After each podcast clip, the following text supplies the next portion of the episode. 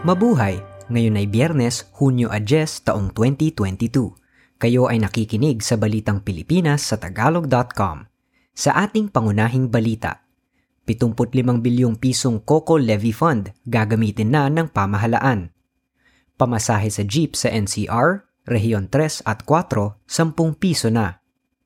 Kakaibang alimango, nakapatay na mga bata. Ilang linggo bago matapos ang termino ni Pangulong Rodrigo Duterte, nagpalabas ito ng isang executive order na magbibigay ng karapatan sa pamahalaan na gamitin na ang multibilyong pisong COCO Levy Fund para mabuhay at mamodernisa ang industriya ng pagniniyog sa bansa. Noong Hunyo 2, nilagdaan ni Duterte ang Executive Order No. 172 o ang Coconut Farmers and Industry Development Plan o CFIDP na magsisilbing basehan sa paggamit sa 75 bilyong pisong COCO Levy Fund sa pamamagitan ng iba't ibang programa at proyekto. Ang CFIDP na taunang pag-aaralan ay naglalayong mapalago ang produksyon at kita ng mga magsasaka sa niyog. May angat sila sa kahirapan at maisailalim sa rehabilitasyon at mamoderno ang industriya ng niyog. Ang Philippine Coconut Authority at iba pang ahensyang may kinalaman dito ang mag ng plano at Rerebisahin bawat limang taon depende sa pag-aproba ng Pangulo. Noong Mayo 28, sinabi ng Department of Finance na batay sa ulat ng Commission on Audit, ang COCO levy assets ay nasa isandaan at labing isang bilyon at tatlong daang milyong piso na.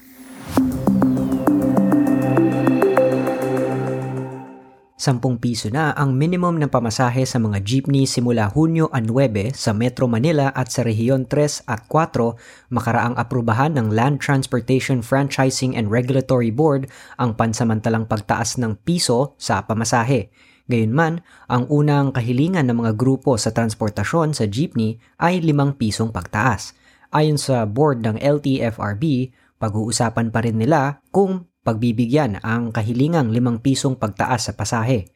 Ang kahilingan ng mga transport groups ay bunga ng tuloy-tuloy na pagtaas ng presyo ng produktong petrolyo, partikular ang diesel.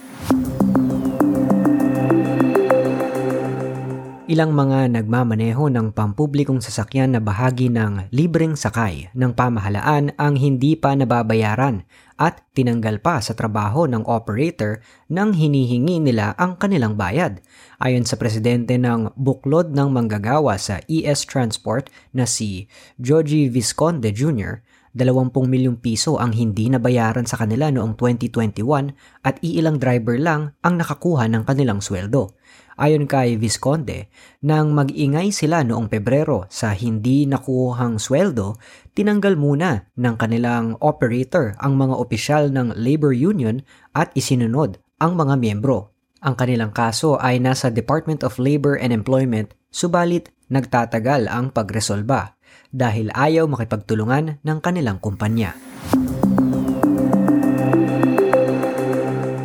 Bibigyan na rin ng karapatang makadalo ng press conference ng Malacanang ang mga video vloggers o mga nagpo-post sa social media. Sinabi ng papasok na pinuno ng Presidential Communications Operations Office o PCOO na si Attorney Trixie Cruz Angeles na ibabase ang bibigyan ng accreditation of vloggers sa dami ng kanilang tagasunod at palitan ng usapan sa kanilang pahina o site. Binabalak ng bagong press secretary na magsagawa ng minsan sa isang linggo o dalawang beses sa isang linggo na press briefing. Isang agriculture mechanization center ang itatayo sa Muñoz, Nueva Ecija na popondohan ng South Korea ang 5 milyon at 700 at 80 libong dolyar na Agricultural Machinery Design and Prototyping Center Project ay popondohan ng Korea International Cooperation Agency o COICA.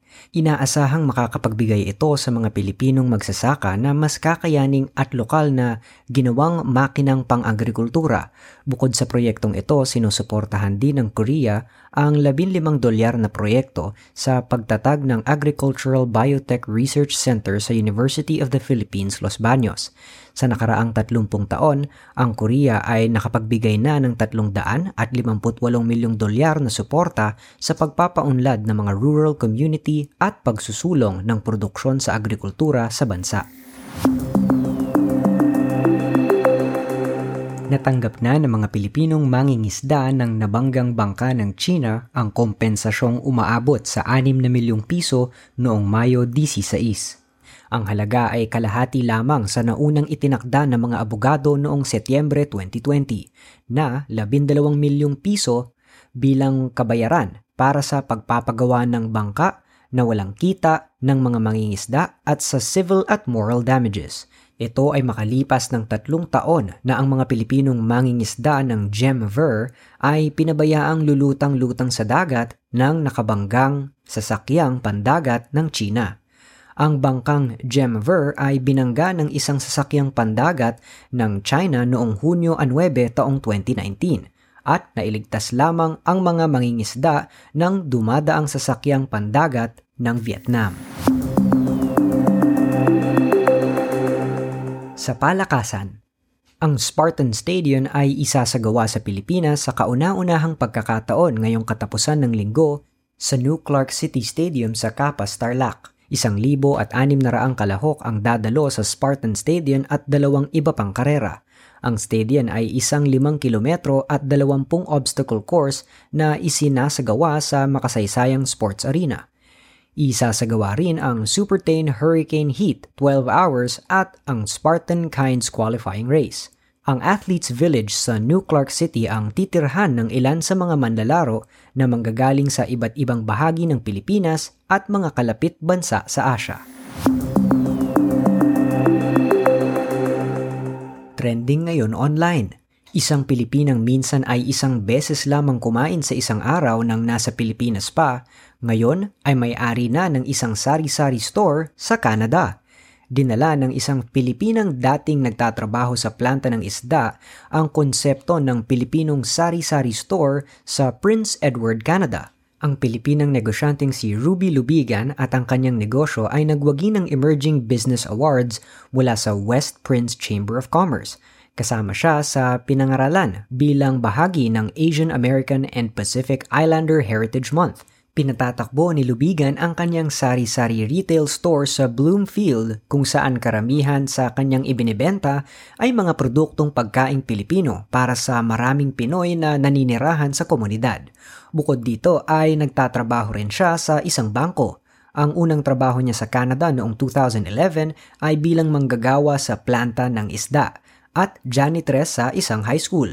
Sinimulan niya ang kanyang tindahan sa kanyang sala noong 2018 at sa kapinalawak sa kanyang bakuran. Ayon kay Ruby, napakahirap ng kanilang buhay noong siya ay nasa Pilipinas pa. Isang beses lamang silang kumain sa isang araw. Nagpapasalamat siya at nakarating sa Canada at nabigyan ng pagkakataong umunlad ang buhay. Sa balitang showbiz, idineklarang persona non grata o hindi welcome sa Quezon City ang aktres na si Ai Ai de las Alas, gayon din ang direktor na si Daryl Yap. Sa isang resolusyon na inaprubahan ng City Council, sinabing ang dalawa ay binaboy ang selyo ng lungsod sa isang video na pinost sa social media. Sa video, gumaganap si De las Alas bilang Ligaya del Monte isang pagtutuya sa kasulukuyang alkalde ng Quezon City na si Joy Belmonte. Mayroon ito sa likod na inedit na selyo ng syudad. Sina De Las Alas at Yap ay kapwa hayagang sumuporta sa Uniteam Tandem na suportado naman ng kandidatura ng kalaban ni Belmonte sa pagka-alkalde na si Mike Defensor.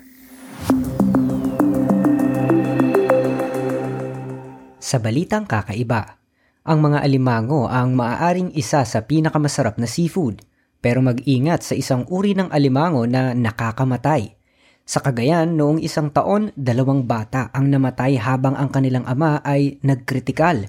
Ang kondisyon makaraang makakain ng alimangong may batik-batik na kulay pula at kayumanggi.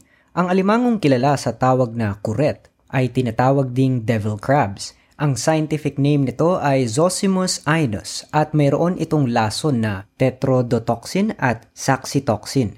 Kahit kaunti lang ang kainin, kahit 0.2 milligrams lamang, maaring malason na ang tao sa loob lamang ng 10 hanggang 45 minuto ayon sa Bureau of Fisheries and Aquatic Resources. At yan ang kabuuan ng ating mga balita ngayong Hunyo at 10 taong 2022 para sa tagalog.com. Basta sa balita, lagi kaming handa.